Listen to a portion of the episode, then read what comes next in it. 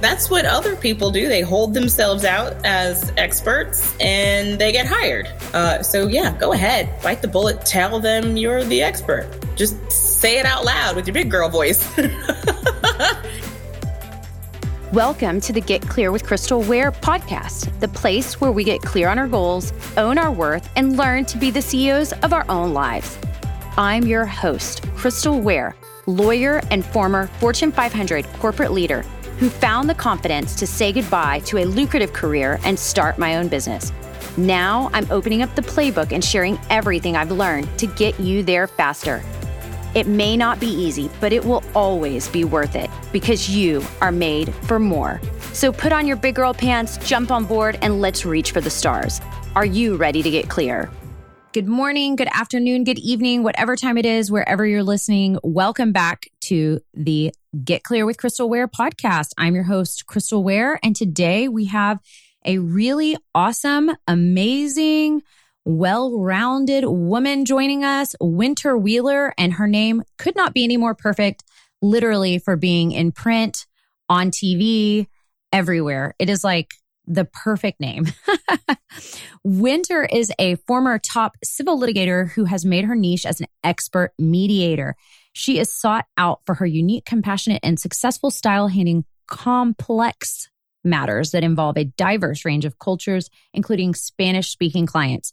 Winter is the creator of the four cornerstones of mediation, which she actually introduced to the world in her first TEDx talk. That was in March of 2021 on the heels of the great big pandemic. She has turned that me- methodology into a 14 hour mediation and certification course as well. Then went on to have a second TEDx talk, Confessions of a Mom Who Has It All, which we're going to dive into with her today.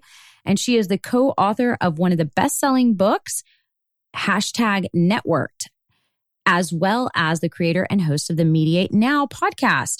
So, literally, Winter has it all, does it all, and is going to share it all with us today. So, welcome to the show, Winter. Hi, thank you so much for having me. So, you know, there's so much to go into and talk about today. Let's, I always like to start for people to really hear and understand how, you know, your drive to be a lawyer turned into your drive to go into entrepreneurship and start your own mediation practice. Because I just think, you know, a lot of people out there, especially right now, this day and age we're in, women are looking for something different and hearing and seeing it from people, you know, that have gone before that you can really feel and understand that gives people the reality and the understanding that they can too do that. So, Tell us a little bit about your early path and then how you pivoted into um, your current business. So, I started out as a civil litigator um, down in Florida. Um, mediation is mandatory down there um, at the time. So, I participated, you know, as the defense attorney in mediations and always thought that those were my best days. I really enjoyed those. You know, seeing a client you know get a case resolved um, and kind of seeing that like sense of relief kind of wash over them at the end of it was always a really cool feeling it was definitely totally a high you know um, and and so kind of in that process realized i wanted to be the mediator. I didn't want to i didn't want to be the lawyer anymore. I wanted to be the mediator. Um, and so I, I, I got myself a mentor and figured out a plan, a, lo- a very long term plan, because it took me like what, six, 15, 16 years or something, um, to become um, to become a mediator. Uh, and and it's it's been like I said, it was a long plan, it was a long game, but it worked out. So um, I took very specific and intentional steps with my career. Uh, and the types of work that I did and the places I worked. And when it was time for me to make the jump, I I didn't know it was time. You know how sometimes when when it's time to make a move, the universe just kind of pushes you in that direction while you waffle about. Absolutely. That's kind of what was happening. Um, so I, I had the opportunity come up to start mediating And I was initially kind of like, okay, well, this is awesome, but I don't have any clients. so uh, I think I will continue to work at the law firm for a while and see kind of how that goes.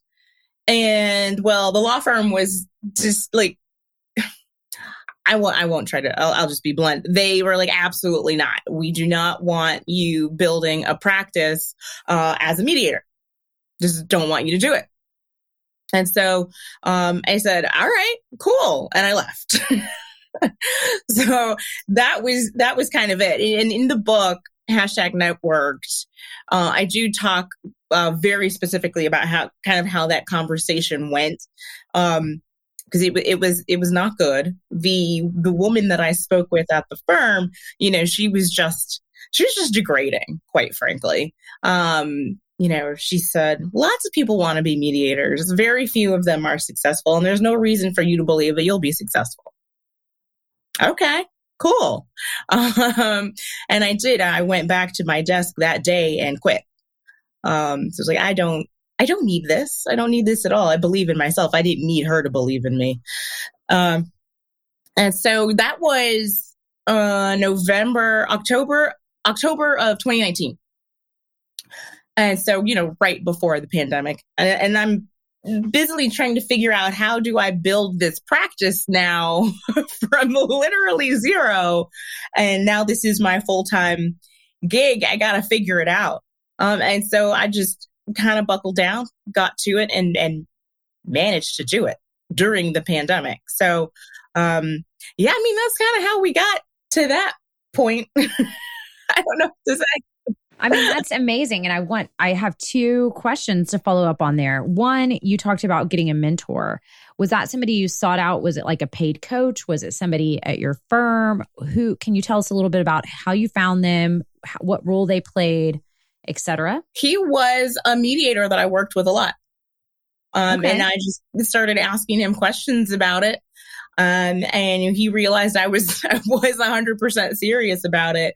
Um, and so he helped me kind of devise a plan. And he said, you know, you have to figure out what kind of mediator you want to be. Where in your life do you want to potentially do this? Uh, and, you know, he said, you know, quite frankly, if you want to be a top mediator and one who makes good money doing it, you're going to need a lot of legal experience point blank period. You need to know how to do a lot of different things.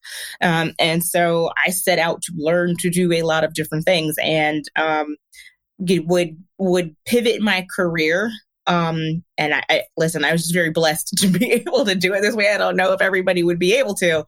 Um, but i um, you know started out doing you know general liability defense, you know, doing some premises and and things like that, and slips and falls and and that kind of stuff, um, which is fantastic. It's a great way to get started with mediation because there's so much of it, you know, car wrecks, things like that. And then I just kind of transitioned into doing a lot of municipal work and representing cities and counties. Um, that's a great little niche as well. Um, and then I, I did some um, employment law. And so just kind of building on everything that I had, trying to maintain all of those practice areas as I went about this process um, was difficult. But, you know, knowing that the end goal was to mediate um, and to be a successful mediator, uh, it helped keep me motivated during that very long kind of litigation slog for all of those years. Um, so yeah, I mean, he he really did just help me kind of design um, what the career could look like or should look like, um, and I I just faithfully executed over the next decade and a half or so. Well, I think that's incredible. And that really leads into the next point that I picked up on when you were talking about and sharing that story is that the intentionality and the length of time because so many times i think really exacerbated in the last you know 30 50 years with digitization everything moving so quickly people are used to you know right at your fingertips. Here is the thing. I'm going to go get it. I'm going to do that thing. But sometimes along the way you know you need to have a breadth of experience and you need to have you know, a plan in place. And it's very similar, not I I didn't have, you know, 12 plus years, but I did pick along the way on my path. Similarly about 10 years um strategizing on you know the different areas of insurance that I wanted to focus on so that I could be well rounded and then you know it just kind of came to me that I wanted to be an entrepreneur instead. Um and so I built out also my own practice like you but the points along the way and I remember uh, especially my dad, you know, coming from that uh that generation, he was like, "Why do you keep changing jobs? Why are you doing something different?" And I was like, "Believe me, I have a plan, okay? I have a plan. This is not just I'm not happy with my job. Let me jump to something that's going to pay me $5 more. Um, it really was strategic. And I think uh, that is what part of the thing that I like to impart to women a lot is like when you're thinking about what you're going to move and do, it's so much more than just a monetary gain. It really is about what is going to help me get to the end of where I want to go. Do I need to position myself with certain people, with a certain type of company, with a certain type of work? And then in there also is that that factor of okay, money also. But sometimes you need to take a new job to get a certain skill set that may not actually pay you more. Um, and if you really believe in your long term vi- vision and where you want to go, um, you got to take that leap of faith and be willing to do that. So I love seeing that you, you know, went along the way with this master plan and you kind of chipped away at the mountain, you know, stepping one at a time to build to your end goal. I just think that's really good and powerful for people to hear. Ah, thank you. Yeah, I mean, we have we definitely have that in, in, common. Um, you know, I would hear that too. You know, from my parents, they're like, "What are you doing?" I'm like, "Trust me, there is a method to the madness." You know, and kind of and being in the legal field, you're working with these much older people a lot of the time, and they were always very confused. What is she doing? Um, and I always felt like I had to lie to them like, yeah, I definitely want to be senior partner here when clearly that was not what I wanted. But in order to keep the train moving, these were the things that I had to do. Um, because, you know, the, the, that older generation, they just don't see it the same way. So there was never going to be a time where I stayed somewhere for too long because I certainly didn't want to get stagnant. I wanted to be out meeting new lawyers and more lawyers all the time. So I certainly couldn't stay in in one place for very long. And of course you know when you're working if you're really good at something people want you to do that thing right? Um, and so there would be instances where oh winter's really good at, at this. And one one example was residential water intrusion cases.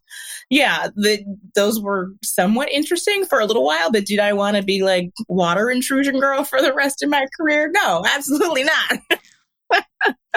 That's just Wow, what what a I mean, just think about the name of a podcast. I mean, I'm the water intrusion girl. Are you having water spilling into your home? I will help you.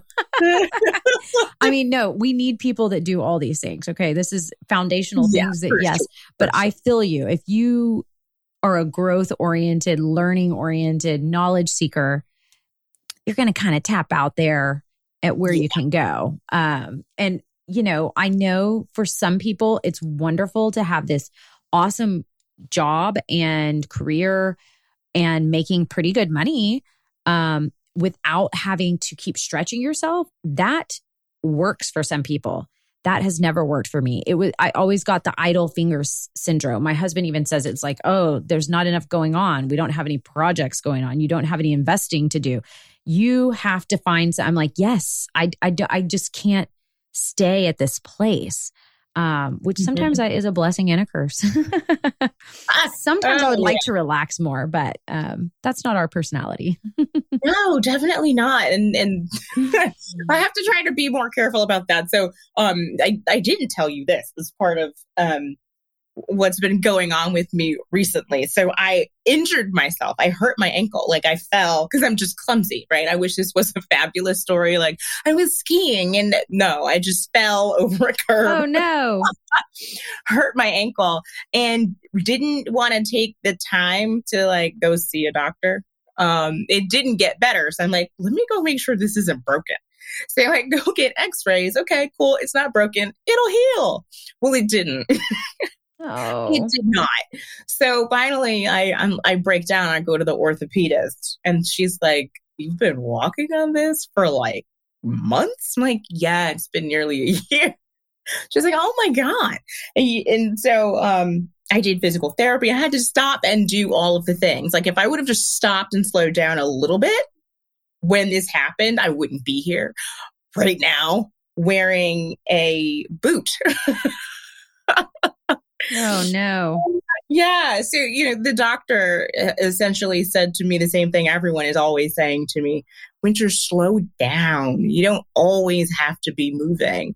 Um, she's like, I want to put put you in a hard cast. And I was like, don't do that. Like, like, don't don't do that. I can't take that.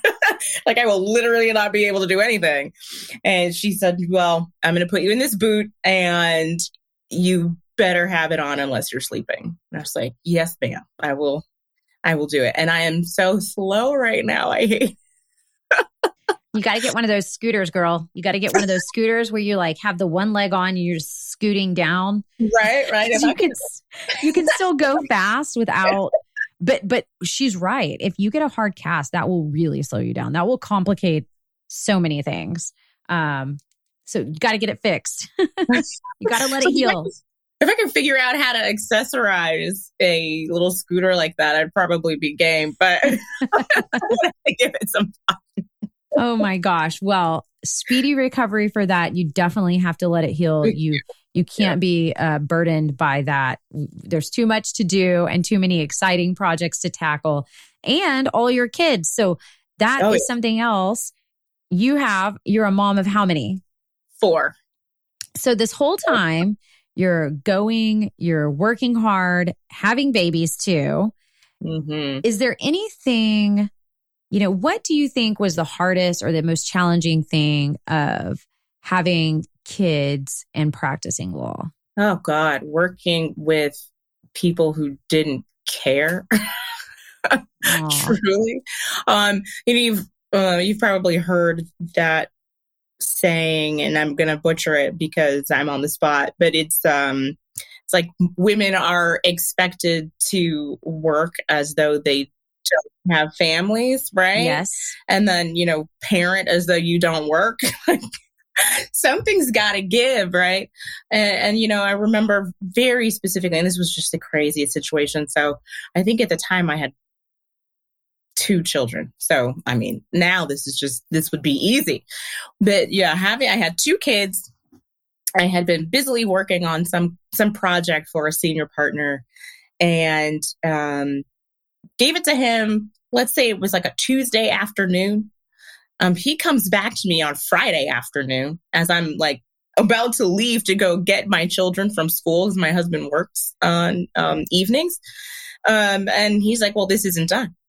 And I said, Well, I gave it to you on Tuesday. I will happily work over uh, work on it over the weekend. But right now, winter is leaving. I have to leave this building and go get my children. Um, and he was like, Well, this is really unprofessional and irresponsible. And I said, Is it though? I said, I did what I was supposed to do. And it is now, and it was in your hands. And so I can't make this an emergency over and above my children. I said, You know, send me an email later. I'll work on it. Um, and left. But it was just, it was infuriating. It's like he knew I had children.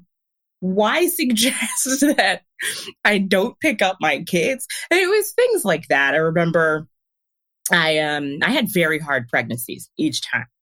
Um and was ultimately disabled with every single one of them. And um, I, for my first baby, I went out on maternity leave like a, a month before my due date. Um, and as I'm preparing to do this, I remember one of the senior partners said, you know, I just, I don't understand why you have to leave this early. Um, you know, I've got three kids and I've never seen such a thing. was it a man or a woman? Oh, it was a man. okay. Okay. it was a man. It was a man. But I've, I've heard terrible things like that from women too. So, uh, you know, it's just, I think it's a generational mentality, not, and not just um, gender specific, I'll say. Yeah, I've worked with some ladies that I actually tried really hard not to work with. Um, mm-hmm. One in particular that didn't have children, had been a career, you know, lifer at the company we were at. And I knew I'd gotten her wind that she wanted me to come on her team. And mm-hmm. I, you know, behind the scenes kind of went around the way that that was going to go and got myself in a better position. Yeah. Um, because it, it was very clear to me that she was not going to be understanding of having a life beyond your job. Um, and then I went to work with a man. So this is why it definitely, you know, it's not, you can't stereotype everybody um, who had a stay at home wife. So he by and large did not have to do all those things, but was more than understanding and valued family above everything else. And, you know, worked with me when I had my first child on how everything was going to go, how that looked while I was pregnant, after, you know, while just everything. Um, wow. So it was, but it is really interesting to me that even now I still hear that. And really with people that are probably more in our age category than the generation above us. Um, and it's just baffling. I mean, I, I think it should be so obvious, especially, you know, if you are a man who has a stay at home wife and then you're working with a woman, clearly mm-hmm. the woman does not stay home. so whatever your wife is doing all day to help the kids in the house and da da da well, right. guess what? Somebody else still has to do that. Um, so not having any common sense or just feel about that. I mean, it's just it's just basic human right. things that that blow my mind. I mean, you know, at the end of the day, when you have real deadlines, real emergencies, you know, I think most people like you or I are going to say, fine, if I need to stay till eight o'clock and get something done that is truly like you have a filing the next day or something, mm-hmm. you know, you have trial coming up.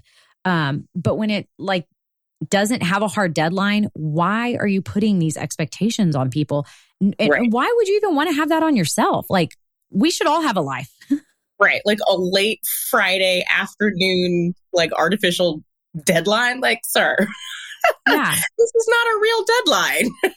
it's like there should be a law that office is closed down basically unless you want to continue working or have a project right all non-essential work is concluded at 4 p.m. I mean, basically, should be the rule in my book, uh, and that's yeah. how I try to handle it with anybody you know that I work with, whether a vendor, whether you know somebody I'm paying, consultant, mm-hmm. or my employees. I always feel that way, and I tell people that, and I lead with that. Uh, it just should be what it is.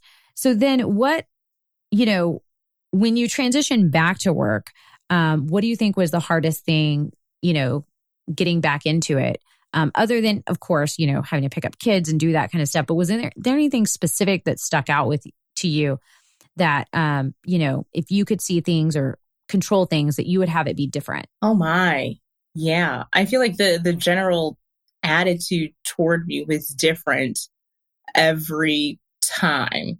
So uh, this one particular law firm, I had two of my children there, and it's like at this point, like I had my third and fourth babies there. So, I mean, clearly I was still working, right? But there was always this kind of anticipation that suddenly I was going to stop working. It's like, oh, are you coming back? Are you sure? I'm like, yes. At what point have I given you any indication otherwise? Uh, and it was just frustrating having to, you know, feeling like I'm constantly having to read dedicate myself. Um, it's like I haven't changed, y'all. You you're the one struggling here. Um, it, it so it, it was a lot of that and um, having like work expectations kind of shift or not even expectations, but work responsibilities.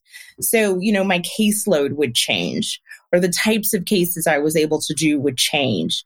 Um, you know, in that lead up to maternity leave, they they essentially like want to take everything from you.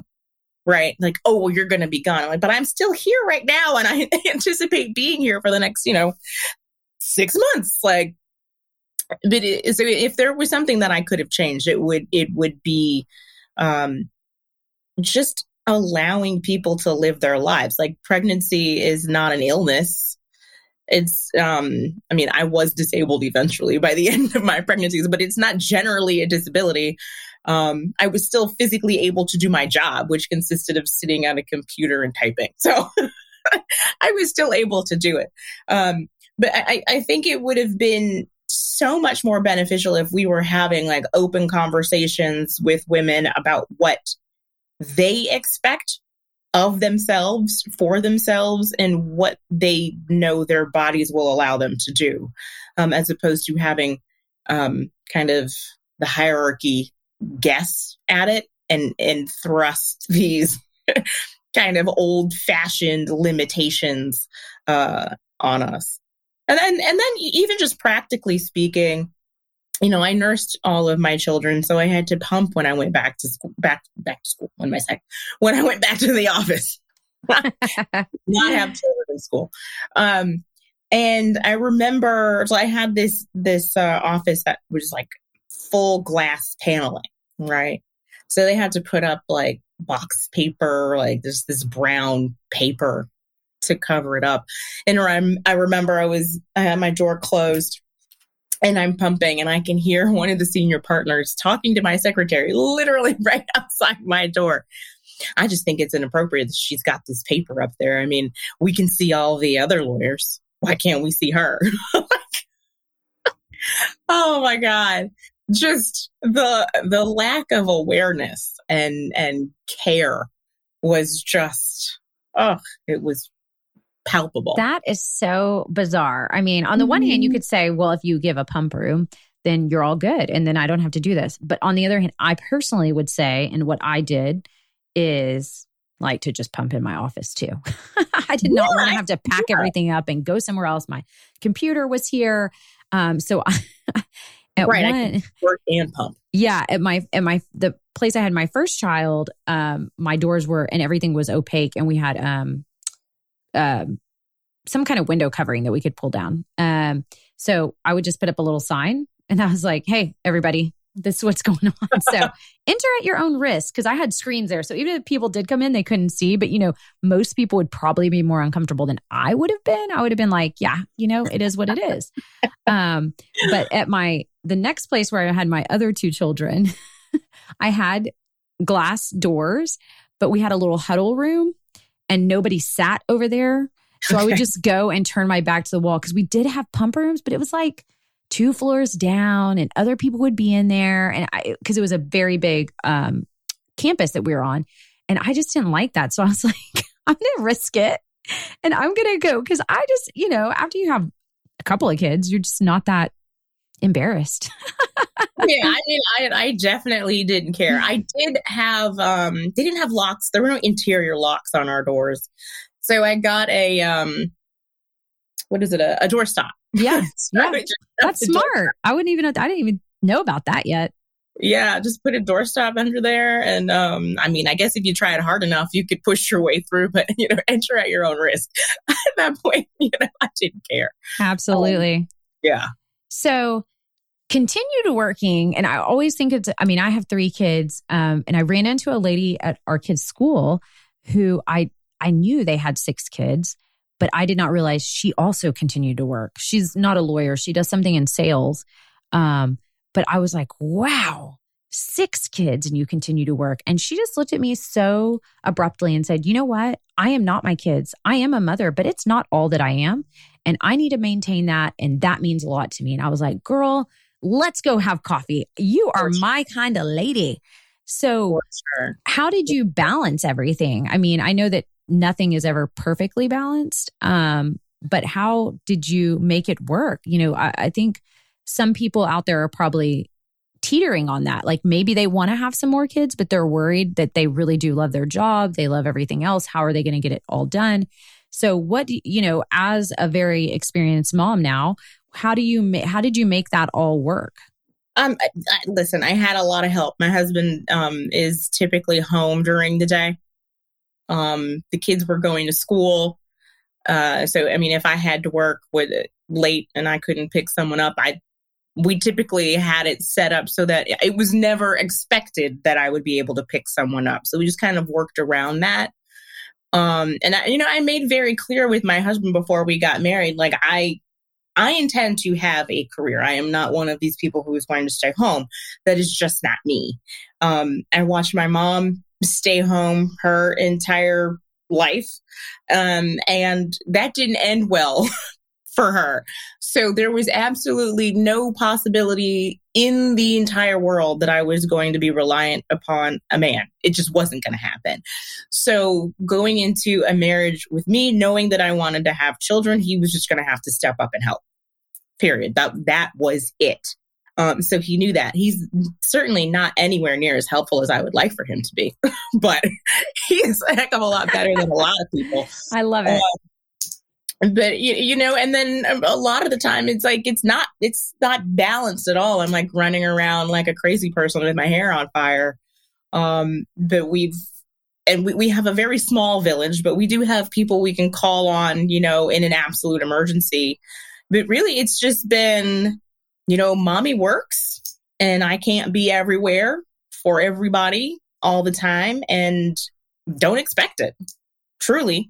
Um, when I when I was working in law firms, the kind of expectation for me was that I would be working overnight for the most part and on weekends, which you know, looking back was I can't believe I was actually able to do that. Um, but uh, you know, and still, of course, in during all of that, I'm still in the mindset of I need to build a mediation practice at some point. So I need to be socializing with people and meeting people. So my my my, my last law firm in particular, um, I was leaving work probably around two thirty, three o'clock every day. I get there around seven thirty. Um, but I leave around two thirty or three, and I would go have drinks with whoever, right? This plaintiff's lawyer, this defense attorney, whoever it was. And I kept my social calendar pretty full. Um, and I just went home and worked. And so my office kind of just had to get used to it. That was what I was going to do. Um, and they thankfully were fine with that. Um, and so no one was really trying to keep tabs on me. But it did mean that I was spending a lot less time with the children.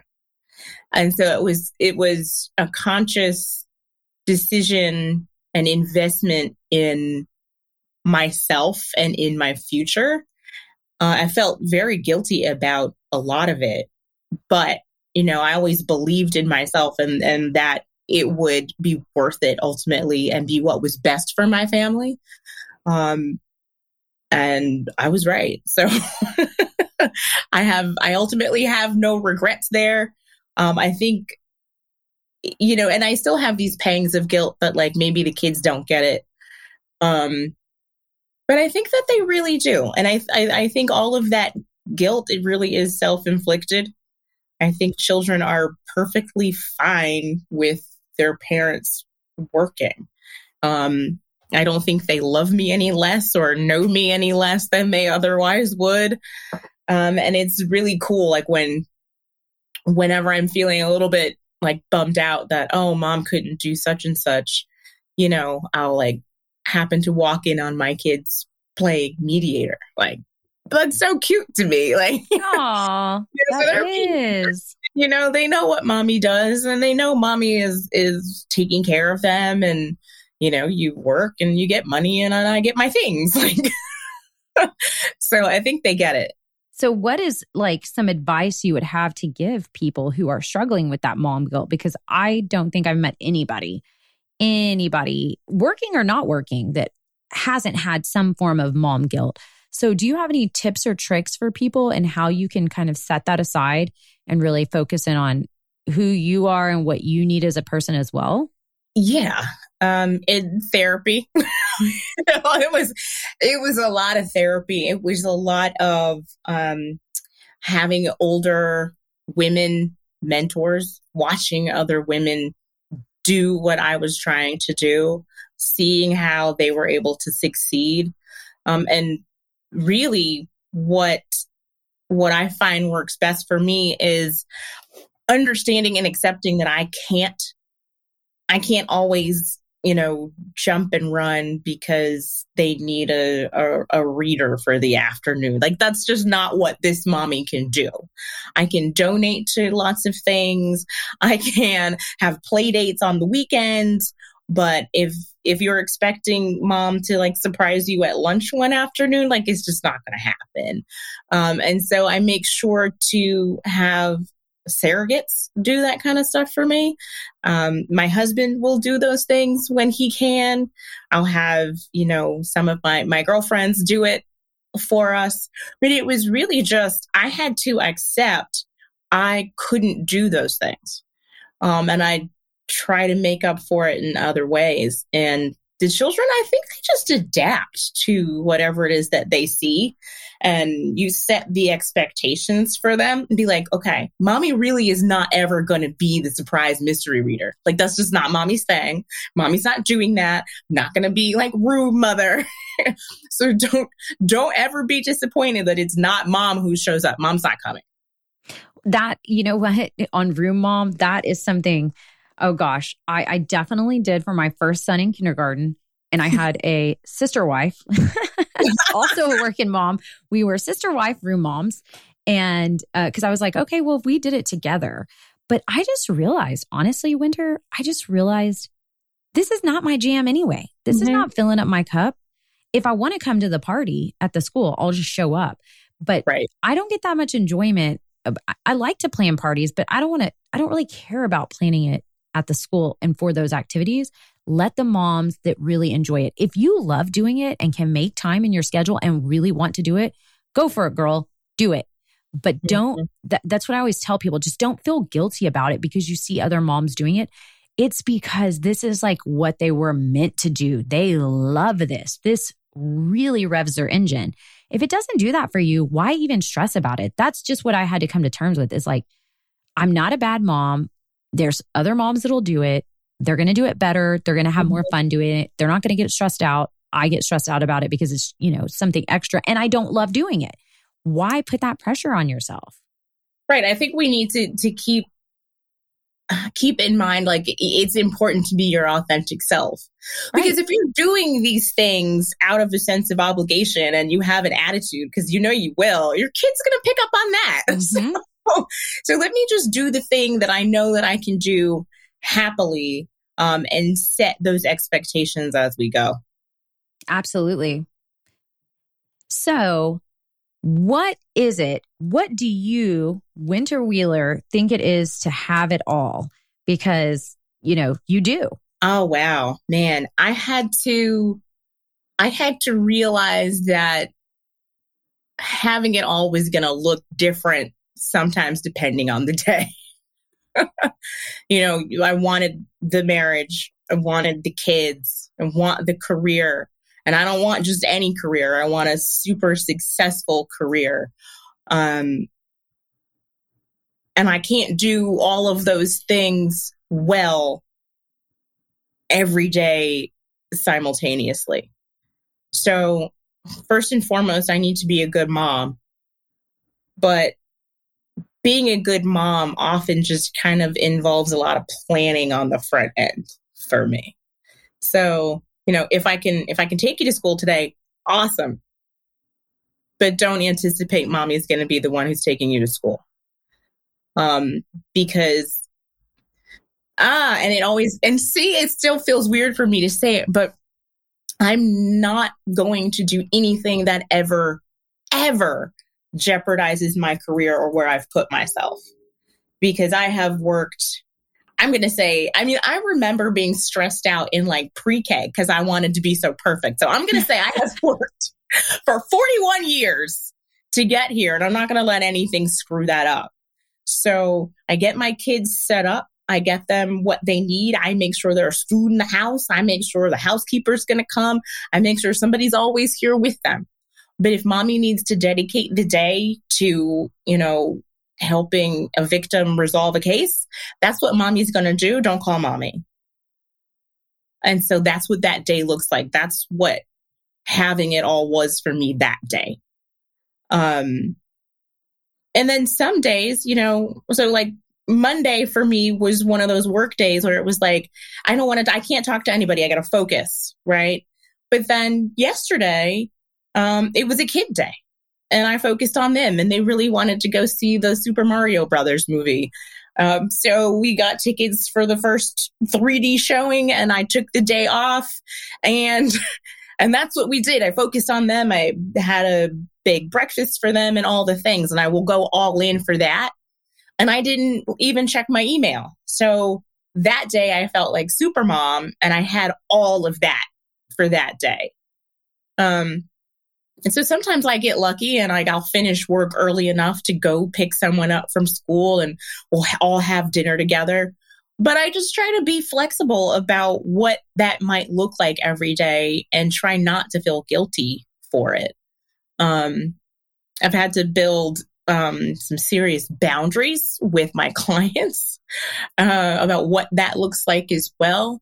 Um, so I, I, may be the only mediator ever who sends out like so many emails, um, just kind of preparing people and, and setting their expectations.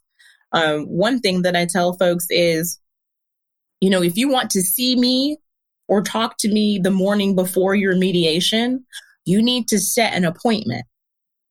So don't anticipate that I'm not going to come running into the building exactly at our start time because that may very well happen. If I need to do something for my kids in the morning, that has to get done. I will be there to start the mediation on time, but I may not be there early for you to talk to. So if you need that, schedule an appointment. So it's really, I just continue to set expectations and reinforce the boundaries with everyone all the time. Communication is so important mm, for yes. ourselves, for our kids, for our spouse, for our work. And, you know, that's one of those things that when do we even talk about communication until we get to college?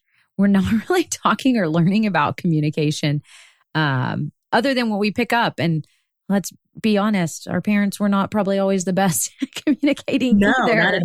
I definitely had to get help. so, um, yeah, I mean, that's great. I think that's excellent. I think the more clear you can be with people and explicit and everybody have expectations on the same page, that's the number one way that things go south is like unmet expectations, like right. whether it's your kids, your spouse, your clients, whoever. So I love that you do that. I think that's excellent. And whether or not they think the, uh, you know, emails are excessive, I guarantee you they're clear on what to expect. So that's a, right. that's important. That's right. excellent. Absolutely. It's like, oh, I hope you weren't looking for me because I told you not to. Refer back to the email. so how did I mean? How did you get this all going? Like the whole, you know, you just jumped, literally jumped into entrepreneurship, basically. Oh, I did, and yeah. started your own business, and then had to get going. How how did you do that? Was it, you know, overwhelming? Was it scary? How did you find your clients? It was terrifying. it was absolutely terrifying. But um, I just said, I know that this is what I'm meant to do. Um, this is going to be my full time career. I'm going to be um, a working mediator. I'm going to work every single day, and that that's what's going to happen. And so I just continued to reach out to contacts that I had. I used social media a lot to reach people, um, and and just I mean, really just kept it pushing. Um, and I just I would not give up. There's just no way. I mean, I'm a very confident person, so let's just say that. Um, but there was just no way I was going to fail. Like that that never entered my mind that it wouldn't work. I was afraid that it would take longer than I wanted it to take. Um, and since I didn't have any other source of in- income, I was I was definitely a little worried about that. Um, but I knew eventually it would work. I knew I just had to keep working at it, keep trying, and and uh, I did. I mean, the, the first, I guess, year I rarely was at home. Very rarely. If I was at home, I was doing like back to back Zoom meetings, trying to meet folks. Um, and yeah, I was just reaching out to people like, hey, Um, I'm new um, in this business, but I've been in the industry for a long time. Let's have a conversation. Like, what's important to you? Um, how are you selecting mediators? Like, just kind of getting a lot of feedback from people. And you know, you have a positive interaction with someone, um, and they're they're likely to tell other people about you right? So it was definitely a domino effect there's only so many people I can personally talk to anyway, right? Um, and I did a lot of um, mailings, um, oddly enough. But just so that people would see me, know my name, be like, oh, I do remember her. I had a case against her. I had, you know, I worked with her or, or that kind of a thing, just making sure I was um, top of mind, right? When people were thinking about mediators. I also went way out of my way to do a lot of continuing legal education classes and putting on classes for people and g- giving them um, opportunities to learn from me um, and making it very easy for them to do. Uh, in handling all of the, you know, hey, I'll cover the the CLE cost, which is four dollars a person. Um, so those were the types of things I did. I just I, I made it so that people were uh, drawn into what I was doing, so that they would then be drawn to me. So it's hard to get someone to say, "Oh, I want her to be my mediator," and they have no idea who you are. Like, it's not going to happen. So I had to make sure people felt like they knew who I was. And that was another reason I did the podcast. Um, and so, you know, I would send that link out to folks and they would watch it on YouTube. Um, and then that way they're looking at you. They can see you, get a feel for your personality, and they start, they really start to think that they know you. And of, I mean, of course they don't, but they have a pretty good idea of what it might be like to sit in a room with you for eight hours. Absolutely. Uh, and so that that really helped and it really worked um I, yeah i mean i just went i went hard and so when you did that i mean because backing up to what you know you explained how that went you went to have mm-hmm. the conversation and say i wanted to start working on my mediation practice with your um you know superiors or partners mm-hmm. or whoever at the firm and your intention was to do that and then they said, no, we don't really like that idea. So yeah. you decided, I'm all in. This is what I'm going to do. Did you have um, kind of like a rainy day fund, or was that kind of so quick that you hadn't really thought about what you were going to do if there was a a desert period in the income. Right. Well, you know, I had savings. I didn't have any credit card debt. I did have, you know, the mortgage. Um, and of course, the time, um, you know, my husband's still working. Um, you know, I'm not expecting COVID to put to put put a stop to everything. Yes.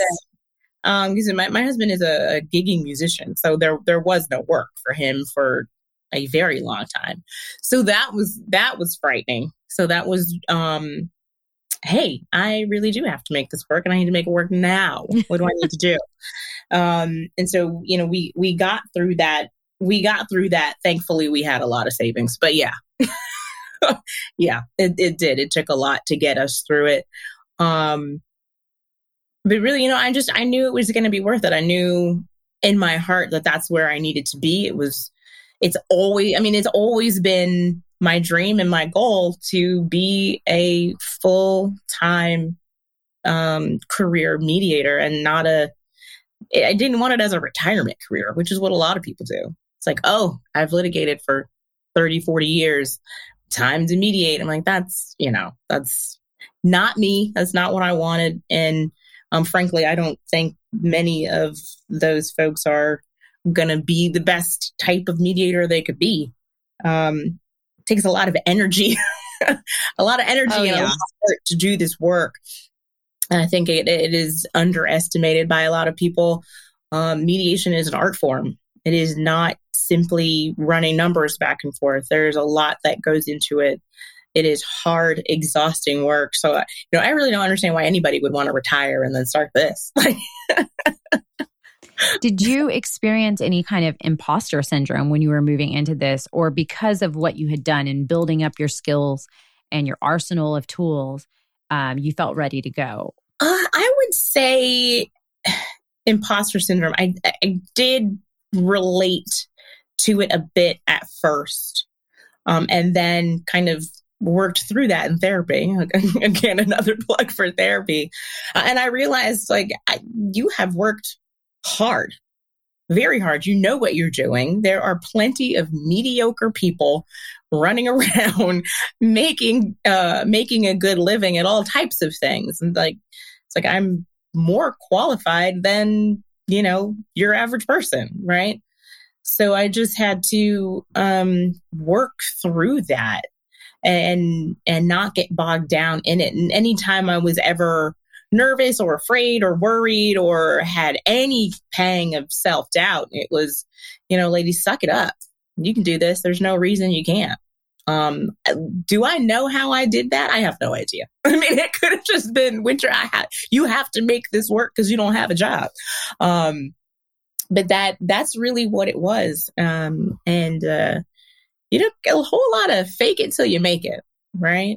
It's like, I had a girlfriend say to me one time, she said, I'm, I'm an expert at this. Like, I know I am. I'm so good at what I do, but how do I get other people to recognize that in me?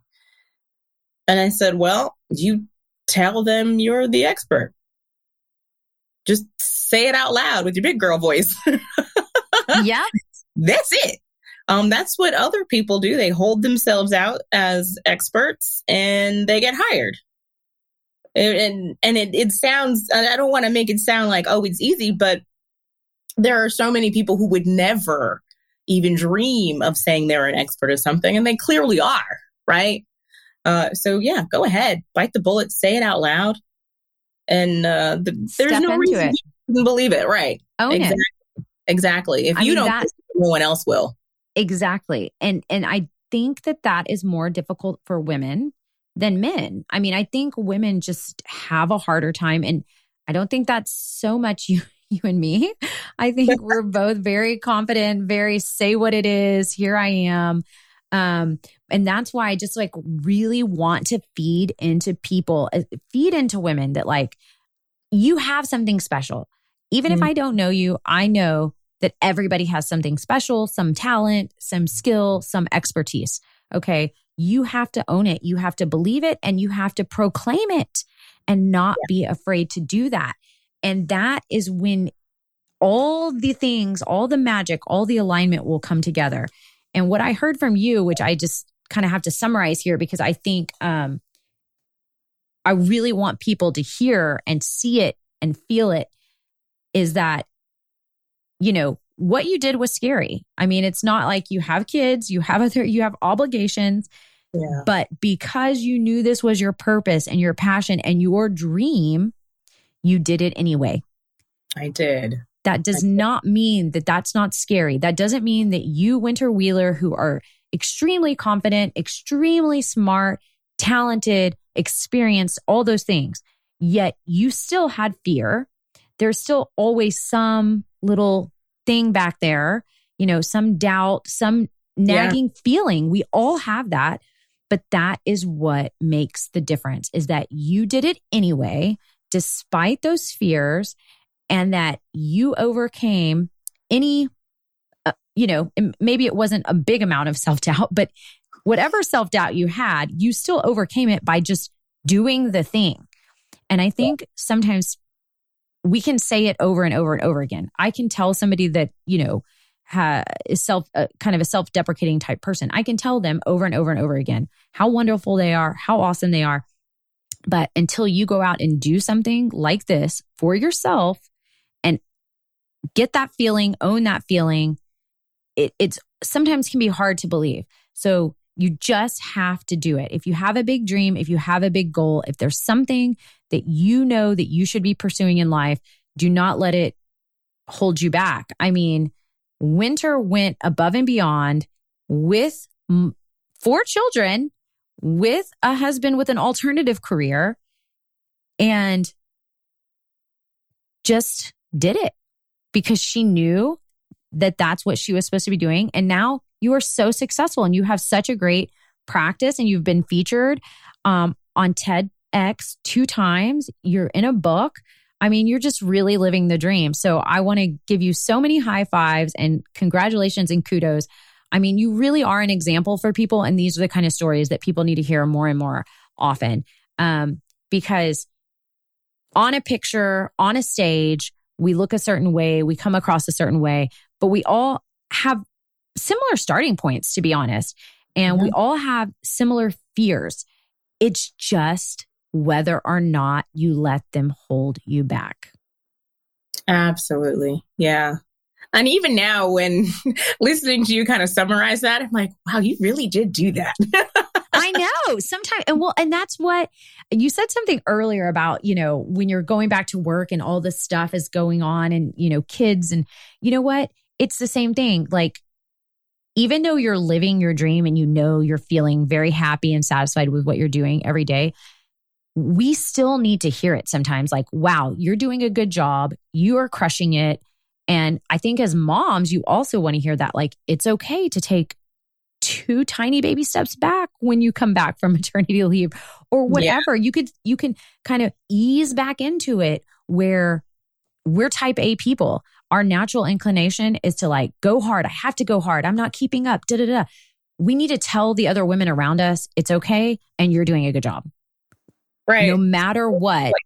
Success is what you want to be. Absolutely. And you are crushing it. So I really, I love it.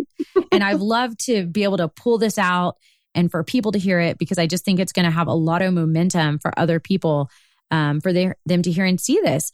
So the last thing I would ask before we close out is, you know, whether it relates to building a business, career, or mompreneuring, um, what would you want women to hear? What's the message, something else that we haven't touched on that you might want people to hear before we sign out? Oh my gosh. Um, I would say try to give yourself as much grace as possible. Give yourself the grace that you know you are giving everyone around you. Uh, don't expect perfection from yourself. I mean, ever, but certainly not on a consistent basis. And I think the best piece of advice that I have ever received is you make the decisions that you make when you make them with the information that you have at the time. Don't second guess yourself. Don't keep looking back with hindsight. It just will drive you crazy. Make that decision the best you can when you make it and just move forward. Trust yourself. Trust yourself. I love it. That is great, solid, timeless advice. And we know that you have kids waiting for you. Thank you for sharing this time after your busy mediation schedule. It has been fantastic talking to you. Um, we'll have show notes on where everybody can find you, Winter. Thank you again. And for everybody else, just remember do it scared, do it if you don't have the money, do it if you don't have the time. You find time and you find money, and you are able to get over the fear for the things that matter most to you. So ask yourself if it really matters the most, if you're not willing to do it scared, put in the time or put in the money. Okay. I know that you're made for more. Until next time, we'll bring you more wonderful guests, lots of tips and feedback on how to keep building your dream and helping you get clear. Thanks for listening in. If you loved what you heard, it would mean so much to me if you shared it with your friends. Tag us on social media so we can give you a big shout out.